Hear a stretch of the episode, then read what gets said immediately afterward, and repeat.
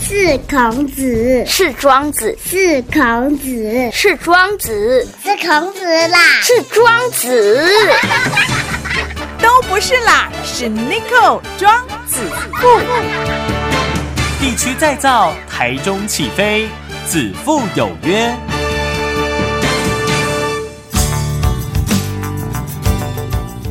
打给后，大家好，欢迎来到子父有约，我者是 Nico，Nico 就是子父。好，那今天呢，我们要访问的这一位牧师，他是个牧师哈，但是呢，重点是他开了一家食堂，叫做六五家哈，六五 Plus 长青食堂。那这个听起来很奇怪，六五是什么意思？那很多人就直接想到是六十五岁长者嘛，没错，就是六十五岁长者。但是六十五岁长者是让他们来这里吃饭而已吗？当然不是哦，哈，跟你们想象的这种关怀据点啊，甚至南部的关怀据点就叫长青食堂都不一样哦，是蛮特殊的一个呃。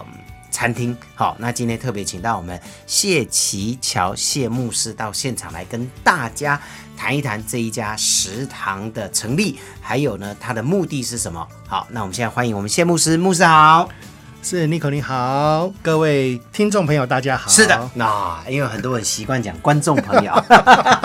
因为我是广播哈，所是以的是听众朋友哈。是好，来谢牧师，我刚刚有稍微是提到，就是说我们这个六十五家嗯好长青食堂，很多人就以为说啊，长青食堂啊，就是哦老伙要去假崩，嗯，哦，无被收钱耶，是哦，黑东西老会啊底下 呢，其实不是的，是，的，对，呃你可以跟我们解释一下吗？嗯，是，呃，创立这一家食堂最大的想法是希望说能够提供有一个场域啦，哦，嗯能够让这些六十五岁以上的长辈能够有一个可以来这边工作活动啊、这样的一个场域。哦所以他是让六十五岁以上的长者去工 作，是 的。哦，这很特别呢，是很多人进来，他就会直接说啊，是不是只有六十五岁以上能够才能够进来吃饭？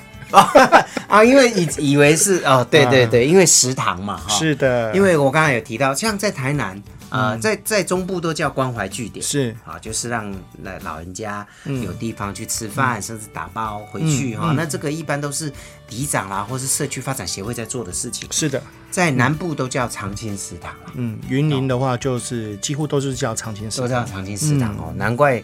有人会问说是六十五岁才可以进来 吃啊，当是初的成立就是要让六十五岁的朋友还可以工作，是的，嗯是是是，怎么会有这样的想法？嗯，其实最早应该说，呃，我们从教会出发，一开始的时候是，呃，也是因为社区的工作，然后慢慢的变成是，呃，有老人的日托，嗯然后让长辈在那个地方可以有一个活动的空间，是那当然，他们都是属于被服务的长辈啦。那因为因为也有一些因缘际会，呃，或许等一下可以来谈。那呃，慢慢的我们就觉得说，是不是可以有一个场域是可以让这些长辈可以去服务人，而不是被服务的，呃，哦这样的一个想法就开始。有一种被需要的感觉。嗯，有些时候对不对人人可能需要有一些的呃自我的实现，或是有一些自尊心。那有些时候可能会觉得，我们在社会里面常常会听到了假老的菠萝烟啊，哦啊、对，然后或是有一些的孩子可能对这些的呃父母亲或是长辈、嗯或是爷爷奶奶，他们其实。呃，目前我们看到了很多的问题，那都都不够尊重。是对，那会学觉得说他们老了就是没有用了，对。可是有些时候可以让他们这些长辈可以提升一下他们自己的自我的一个实现跟自尊心，然后对跟的这一块，呃，这我们想要去做的了。。对啊，这样子他们呃，南工要活就要动，活动活动嘛呃 是哦的，是的，那年纪大的朋友，你可以让他多动一下，动有很多方式。哦嗯是的那像这种又可以动又可以赚钱，有薪水可以拿的，对没有好，错就像您说的，在这个情况之下，至少自尊心是被尊重的。是的，好，嗯其实我以前在国外读书的时候，大概二三十年前，在美国读书的时候，嗯，你看哦，这个平常但晚上打工的可能都是年轻人，是的，可是白天在做服务，就是清扫这个桌子，在快餐，比如说麦当嗯劳了、肯德基，他们都是一些长辈啊、都是一些长辈。嗯然后我就很好奇，说，哎，怎么可能都是长辈？嗯，然后我就请教我们的教授，我们教授说，你不要小看这些长辈，嗯有些这些长辈，搞不好他一个月的退休金跟收入都比你多很多。嗯，他不是需要这个钱，他就只是需要一个工作，是的，找回他的自尊，对，哦嗯对对至少对让他觉得我对这个社会还是有有贡献，有贡献的嗯对，啊，不，真正也可以用讲啊，我跟他老啊都不容易。是啊哎，是啊，其实这是比较负面的哦。，对对对，在台湾社会里面，这这个问题还蛮严重的。是，嗯，哦，所以我们也希望透过这个，让老人家不是他的活动不是在于叫陪伴，有时候他是可以出来工作领是薪水，是自尊心可以越来越好，自是的信心也越来越好。是的，是的，好，是的，那我们有提到，呃，其实您本身在教会服务很是长的一段时间，是哈是那也有看到这些台湾的一些呃人口老化的问题，是的，那已经呃，像台北很快就面临着超超高龄嗯龄，然后现在百分之十八是很快要追上百分之二十哈。那超高龄这这久而久之会被变成社会问题，是的，是。那你怎么看？嗯，日本可能在很多年前就已经是呃一个高龄化社会、超高龄社会，所以对他们本来就有一些的这个议题的预备，所以台湾好像对日本，嗯，有一个相对的去取经的一个对象啦。当然有很多的研究会觉得说，在超高龄社会里面，它会面临到很多的问题。嗯，那不止这些问题，而且还有一个卧床率的一个问题。哦就像说我们这个整个平均的卧床的一个时间是非常长的。是哎，它可以高达就是临终前哦，如果卧床可以到七点八年。可是人家可能在欧洲，如果说比如说荷兰，还是他们可能只有两个礼拜，嗯，就是从临终前呢卧床的时间。所以台湾的卧床的，就是临终前卧床的时间是非常长的，对哎，快要到对八年的时间。是所以这个问题是非常严重的。嗯，那我们就一直很希望说，在这个部分是不是有一些想法，然后有一些突破。所以教会在四年、四五年前的时候就开始从社区的老人的工作，然后慢慢的转型成希望能够做一个日托。那这所谓的日托的概念，就好像是老人的幼稚园啊，然后早上的九点钟就到呃园里面来，然后呃可以在那个地方有一些的呃运动啦、课程啦，然后中午在那边吃饭，然后中午在那边短暂的休息，然后下课前还有一个点心，然后四点钟下课，就 跟就跟幼稚园一样。那一到五的时间，嗯，那我们在这个部分就一直很想要去推广一个概念跟理理理论啊，就是说，现在呃，我们整个的老化的时间越来越呃又延后了哦，是所以我们是不是呃退休了以后的时间，从有人从六十六十五，甚至有人更早，对，五十几岁就退休了，所以他们其实的活动的能量各方面的东西都还是蛮好的，但是我们都忽略一个问题，就会觉得说我现在状况都很好，对那是不是我我不需要任何的一个辅助，反而我就是每天有自己的社交，每天有自己的工作，每天有，嗯然后甚至久了以后，就是每天就是跟电视为伍啊，啊、哦或或是就是只是到公园去跟人家聊聊天，都会觉得说我不需要去其他的有有些运动啊、活动啊，或是课程。可是我们这几年里面就会发觉到说，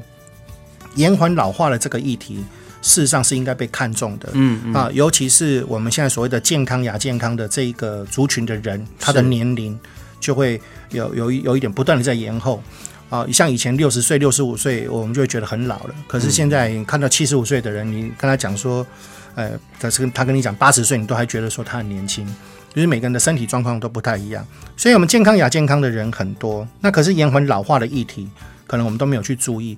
那我们我们这样讲一个数据好了，根据研究然后就是如果我们现在所谓的老人痴呆症，它的潜伏期有二十五年，哇，如果说是潜伏期二十五年，那我们是不是都会觉得好像这个这个这个数字啊，哦就是怎么来看？因为我们都知道说，有些时候老人痴呆的那个问题，只要一旦发生，他的那个衰老的现象是非常快速的。对好，他就很快的这个人就进到一个什么样的状况。嗯，但是如果说潜伏期二十五年，那我们是不是有去做所谓的延缓？可是当你今天已经发生的时候，你再来去做一些的动作，已经来不及。所以我们说的延缓老化的状况，嗯，就会是我们想要推广。然后就举这样举个例子好了，像我我们有一个长辈，他可能在我们那个地方来之前哦，他每一个礼拜大概都要跌倒两三次啊，然后他而且他会有呃帕金森氏症的状况，是那所以他都要呃就来之前的前一个礼拜还去住院三天，嗯啊，就是因为摔倒，然后头部又去缝针。就来来我们这边地方开始有一个正常的一个活动以后，诶，他的这个摔倒的次数就很明显的降低，然后就几乎在那个两三年里里面的时间里面，几乎都没有这样的现象。哦，对，那有一次哦，我们放四天假，嗯，就是因为有廉价的关系，放了四天假。然后有一天车子交通车要去接他的时候，他居然没有办法上车。嗯，然后是需要我们的司机大哥用用就是用抱的把他抱上车。就到这边来活动了一天以后，他下课的时间他是自己上车，是因为没有动吗？休四天他就坐着是都不动，是。所以我觉得说，从这个例子里面就可以看到说，其实所谓的延缓老化，有些时候他。对一个正常的人，你的认知度来讲，他可能没有那么样的直接。嗯，可是如果从个案的分析里面去看，你就会发觉到说，真正有在动，它是有差的。嗯嗯，像以前有人在讲说社区大学，它可能开课哈，呃呃，比如说二四早上好了，我现在去学书法课，那这个书法课只有二四早上你会去，嗯，那其他时间你还是要自己规划嘛。那你会认为说，可是我有出来啦，我有社交啊，可是你的活动就不够均衡，比如说你的认知、你的肌力、你的肌耐力，哦，你个你的平衡感，那这些东西有些时候它是需要有整体性的。那那种活动如果能够涵盖这些层面的时候，它的所谓才能够达到所谓的延缓老化的效果。要不然的话，它只有部分，可能你对呃你的认知的部分非常强化，但是你的肌力、肌耐力的部分、平衡感的部分可能就会弱化。所以我我一直在想说，延缓老化是一个应该要被推广的一个概念，嗯，但是我们现在好像很多人都不去在意这样的问题，对，对，所以一旦这个老人的现象常常会有，就是当一旦呃，可能某一个时间点，你会觉得每天看到他在公园啦、他很健康啊，嗯可是怎么突然有一天，这个人就突然没有看到了，嗯然后一个礼拜、两个礼拜以后，哎，走了，嗯，，对，所以那种人的老化的那种状况，其实很难去衡量的，是。是，所以这个部分我觉得应该要去推广，尤其要平对衡。，这个就有点像呃，过去我们在讲的预防医医医学学的概念，对对然后对这个对延延缓延缓老化，对，概念是一样的、是的哦是的我们现在针对老人的一些福利啊，老人的一些机构，就除了陪伴，嗯，好像没有做更多的一点事情。是的，哦，是所以的，我觉得这个很重要啊、哦。是因为，因为我也曾经看过在嗯朋友的爸妈身上，是他爸妈是一辈子很辛苦的在工作，是，然后最后呢，朋友变成就做医生，然后日子变好了，嗯然后就跟他爸妈讲说：“啊，你得变个工课啊啦，嗯嗯嗯，哦，我我都给你饲以前你才辛苦，嗯你得退休，嗯哦。”然后一开始他爸妈也是不肯，说、啊，我都底家老公司都做做四五十年啊，嗯，哦，啊，头家嘛对我真好，嗯可是他小孩就坚决，是嗯就说我我没在够好你遐辛苦啊，哦，啊啊啊接回去没多久，呃，三个月后生病，再过一个月走了，对，就走了，是因为他生活好像忽然之间没有重心，对对，当然。小孩认为说，我把爸爸妈妈接回接回来来是享孝顺清福是一种孝顺，嗯可是他是他每天工作，他有他自己的目目标哦嗯可是他忽然这个目标都不见了，嗯，可能这三四十年来，他最唯一的目标就是每天去工作，嗯，你把他唯一的目标都拿掉的时候，是他生活会突失然去重重心，重嗯心，对，哦，所以我觉得长青食堂，我们六十五家长青食堂提供这样的一个机会哦，是其实也蛮好的啦，是好，那开源也要节流嘛， 是哈、是所以是在节流的部分有稍微提到说，哎，那是不是可以找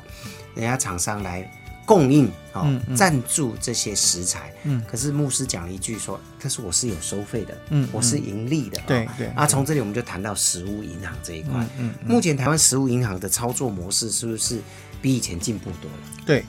呃，早先的食物银行的概念大概都是呃，比如说是可以放的比较久的，嗯，干粮类的东西，嗯嗯，那可是现在台湾食物银行在在四三四年前的时候，我们对就是自发性的，我们有一个组织叫台湾食物银行的联合会。那呃，这样的一个组织是结合了台湾在做食物银行的有这个我、呃、现在当时三四十家，现在应该到五六十家的嗯这个食物银行，呃，它都是呃比较有些是比较大的协会啊、或是在做食物银行比较呃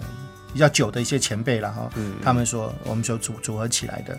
所以现在已经慢慢进化到说，我们有能力可以去煮、去去处理有一些的，除了干货以外，甚至生鲜的食材的这个部分，大概都已经有一些的可以可以去去化的能力。对，所以食物银行在这几年里面算是转型的跑得很快啊。是，嗯，是，呃，我谈，我想谈一下说，在食物银行的概念底，其实底下哈，我们通常都会觉得说，好像是有一些人，他可能是有一些呃需要啊、呃比如说他是中低收、啊，或是什么，他需要有一些帮助。呃，但是呃，我们却想要去谈的东西，可能是又是另外一块。当然，有一些时候，他可能是需要跟被需要者的一个中介结合。嗯嗯嗯，但是，呃，就台湾来看哈、如果我们想说光浪费掉的食物哈、浪费掉的食物，根据统计啊、哈台湾一年浪费掉的食物可以满足我们现在所谓的有需要的人二十年，这一么年多，哎，它可以满足他二十年。 如果这样的数据来看的时候，嗯其实我们所谓的食物银行在抢救食物来讲的时候，你今天即使把全台湾所有需要的人能够对接，嗯你还是浪费十 九年。所以有一个这么大的一个落差对比的时候，其实我们想要去提倡反而是另外一种概念，就是食物不浪费。对对，所以，可是每次只要提到食物银行，好像我们说所谓的都是呃有有需要的人，嗯， 啊，好像说这种东西也有一种阶级概念呢、啊，好像就是呃他们好像只配吃那种食物，嗯可是实际上我觉得不是这个样不子是，对对对所以这个是另外一种议题，上面就是食物银行所衍生出来的，我们现在所谓的食物不浪费，嗯，呃。这样讲呢，就是联合会最近有在推一个所谓的呃食物分享的冰箱，我们叫食享冰箱。在全台湾现在，嗯，我们希望，然后未来希望说它的密度跟它的设置度能够，呃，目标是一千家。那现在目、目前，呃，这样到今年的。呃，大概六月份，我们已经有一百七十五个食物银行的，就是十享冰冰箱，箱十十享十享冰冰箱。那呃，到年底，呃，预计应该会突破两百个。嗯，那所谓的十响冰箱，它的概念可能就是，呃，比如比如说，呃，台东广播你们的门口，我们是不是可以放个冰箱？嗯嗯。那如果放了一个冰箱的时候，其实这些食材是，他他是有需要的人吗？看身份吗？不是，他或许是任何人有需要，他可能可以把东西，他可以放进来。是但是有需要的，他可以开了冰箱，拿了他这拿个，拿走。嗯，那我们这些的物资，它可能就是回到另外一种概念了，就是说它是食物不浪费的概念了，嗯而且它不是一个好像就是这你你必须要我看你的证嗯件，我需要你的审查，然后就可以去用的。那我们现在强调说，已经慢慢在进到有一个食物不浪费的这样的议题。我们以前最常讲的一个的例子就是说，你有一个便当在这个地方，那你说所谓的有需要的，他对现在大概都能够满足了。然后有一个人，他觉你知道他很有钱，他开了冰室过来，那你问他你想要吃吗？嗯他说他可以吃啊，你给不给他吃？嗯，那当然要给他吃，不然这个吃这个便当不就浪费掉了，哦， 对不对？对对，所以这个议题反而是我们现在在做的，呃，所以我们现在食物银行里面其实会有一个区块，就是除了去发掘有需要的对象以外，会有一个区块，就是要找到有一群人，他去支持食物不浪费理念的人。嗯嗯嗯，那有有有一些时候，他是可能呃，比如说。呃，我举个例子，比如说现在如果呃是高丽菜好了，高丽菜可能现在过剩，然后对现在都是，那现在是不是我们有有一些，比如农委会他把一些的呃这样的一个食材捐赠出来，有一些是不是要去支持这样的一个理念，然后你愿意来分享这样一个事情，嗯，而不是说那食物银行的东西你一定要去给有需要的人啊，可是这个时间点你不吃，它就没了，它明天坏它了就坏了。，对对，哎，所以它是一个另外一个议题上面的一个问题。嗯嗯，呃，所以我我觉得这个是食物银行现在每一次在谈这些事情的时候，反而去忽略掉的后面的有一些的问题。是是，所以我我觉得现在食物银行的概念其实是有有一点需要大家去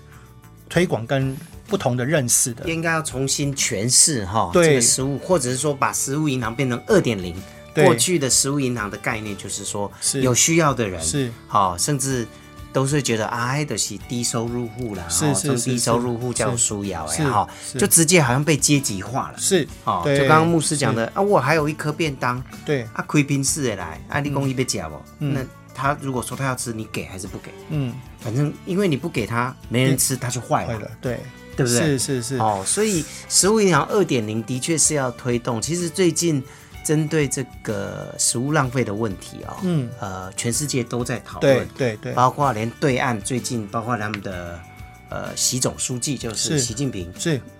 直接要求他们立法。嗯哦，那当然也有一些人说，哎呀，这个就是不民主国家才做的事情，这个我们不能用这种政治的方向去想，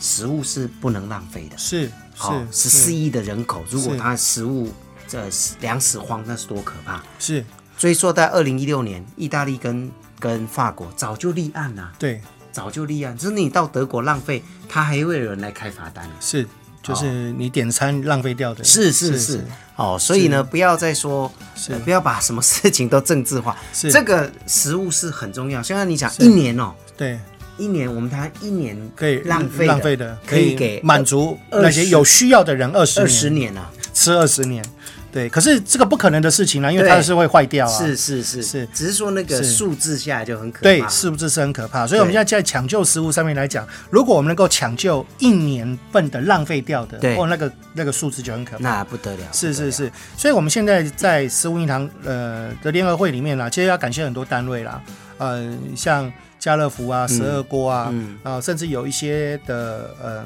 呃，是像我们刚刚说的思想冰箱，就是、呃呃斯朵利他们所捐赠的，是是，那我们现在还有一个呃，就是应该在两三年前，其实大家就有一个呃在酝酿，然后现在已经开始在做的，就是中央厨房。嗯嗯，就是如果说我们每一个食物银行，你呃分到了有一些的蔬菜、水果，如果你自己煮的，你自己的，比如说有些据点啊，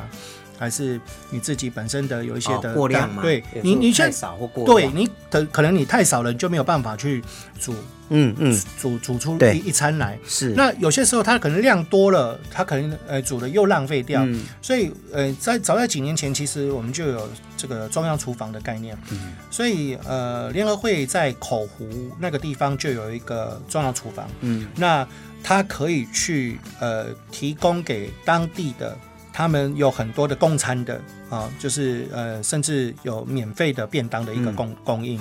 对，那这个嗯集是中就对了，哎，对，就是把一些食材，可能我们在食物银行里面来讲的时候，可能呃，我们去支持有人愿意去做，它会成为一个呃中央厨房的。那他把它规划，然后做起来以后，然后食材能够集中，那集中以后，他可能把今天。呃，所收集到的，然后他把它变成是餐食，然后明天的中餐哦，甚至如果是早上做的，那可以把它变成是今天的中餐，就直接的就送到呃有一些关怀据点哦，然后甚至到晚上的客服班哦，或是中低收的一些的人员的手上，然后它就变成是呃呃便当，那或是呃像四菜一汤的四四菜一汤的这样的一个供应的一种模式。对，它可以减低很多浪费的一个呃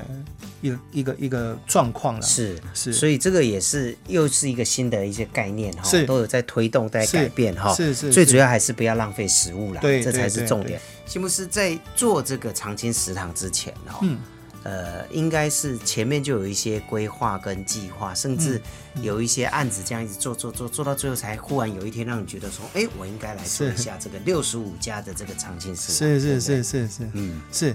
呃，我大概简单提一下，因为当时在教会里面做社区的工作，那呃，当时就是因为看到很多老人家中餐啊，呃，就几乎都乱吃啊，嗯嗯，对，所以想说是不是能够有一些的社区的活动，然后让他们能够中餐能够有一个有一餐，然后后来慢慢就做到了，变成是不是说是不是用日托的模式，嗯，然后不止让他们有吃饭，而且能够呃有刚刚我们说的呃延缓老化的一个课程的一个规划，然后把它放到里面，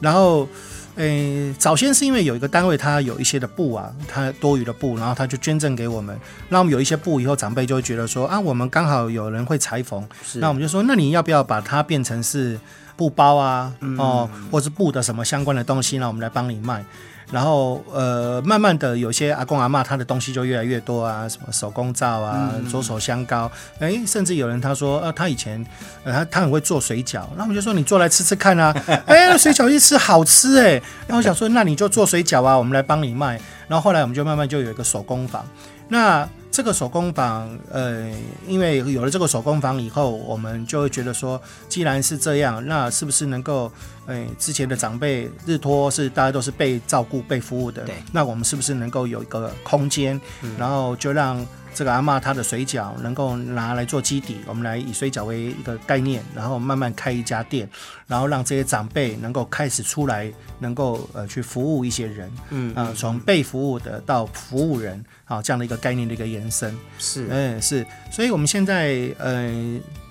中间有一个过程啊，所以从日托到手工坊到现在的六五家长青食堂，所以我们现在的这个手工坊。其实有在发展，有一些的想法跟计划，哎，刚好趁着这个样的一个时间哦，打个广告，请打，哎，我们现在有一个想法跟计划，就是说，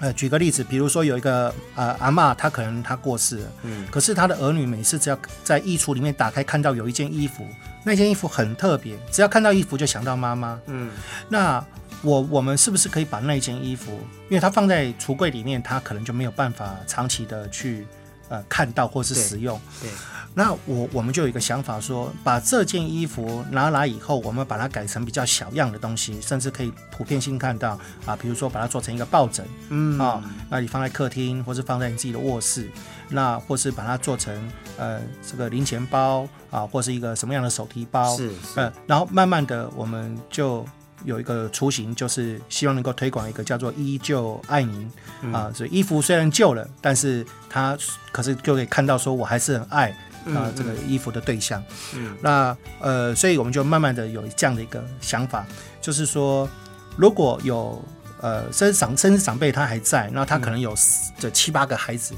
那是不是可以把他自己的衣服说，那我不然我来做一件什么样小样的东西，然后你每一个人都都啊都送一有份，对，嗯嗯那所以我们就慢慢的就有一个依旧爱你这样的一个想法，所以就是呃，我们现在可能又把它分成大概有三个案了哈，就是说可能的 A 方案，你可能一件衣服或者两件衣服，我们把你做成单样的东西啊，比如说一个包。啊，还是一个什么样的东西？可能是这个样子是一千五啊，那个东西是呃呃一个两两个一千五，然后一个是两千块的。嗯，那我们就是你要做什么，我们就个别化的来帮你做一个生产。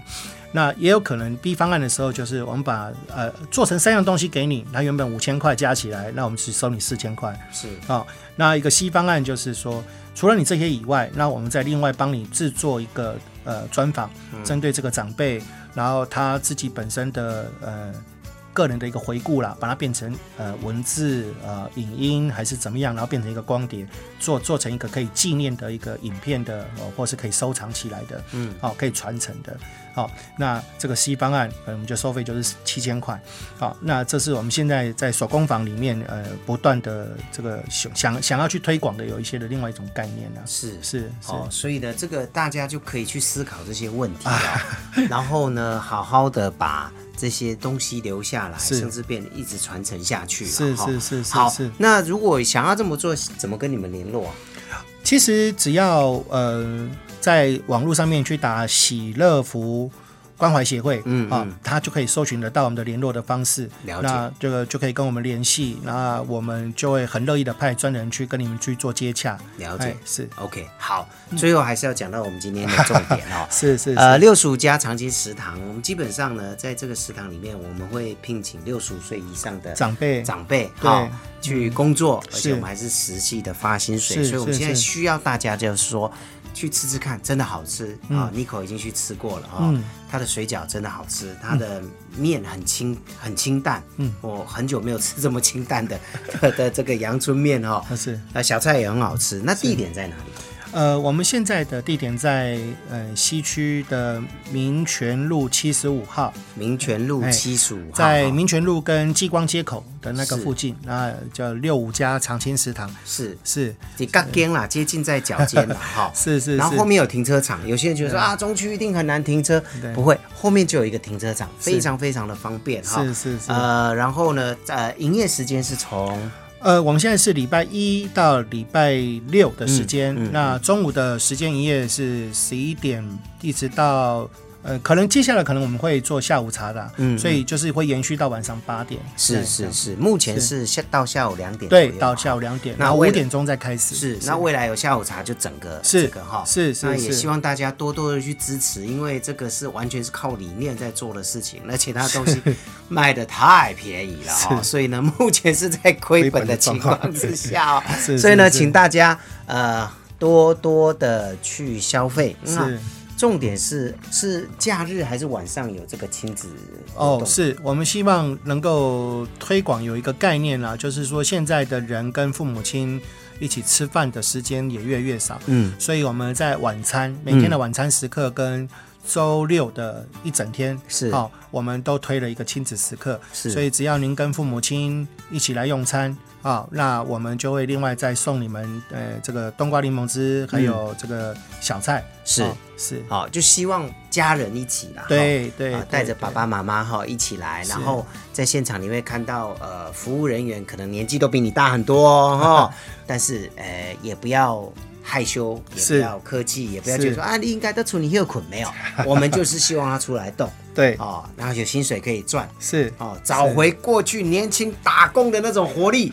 很重要哦。好是，那再次告诉大家，这个六十家长青食堂的地址再讲一次，对，在台中市西区的民权路七十五号，民权路七十五号，是是有电是，话吗？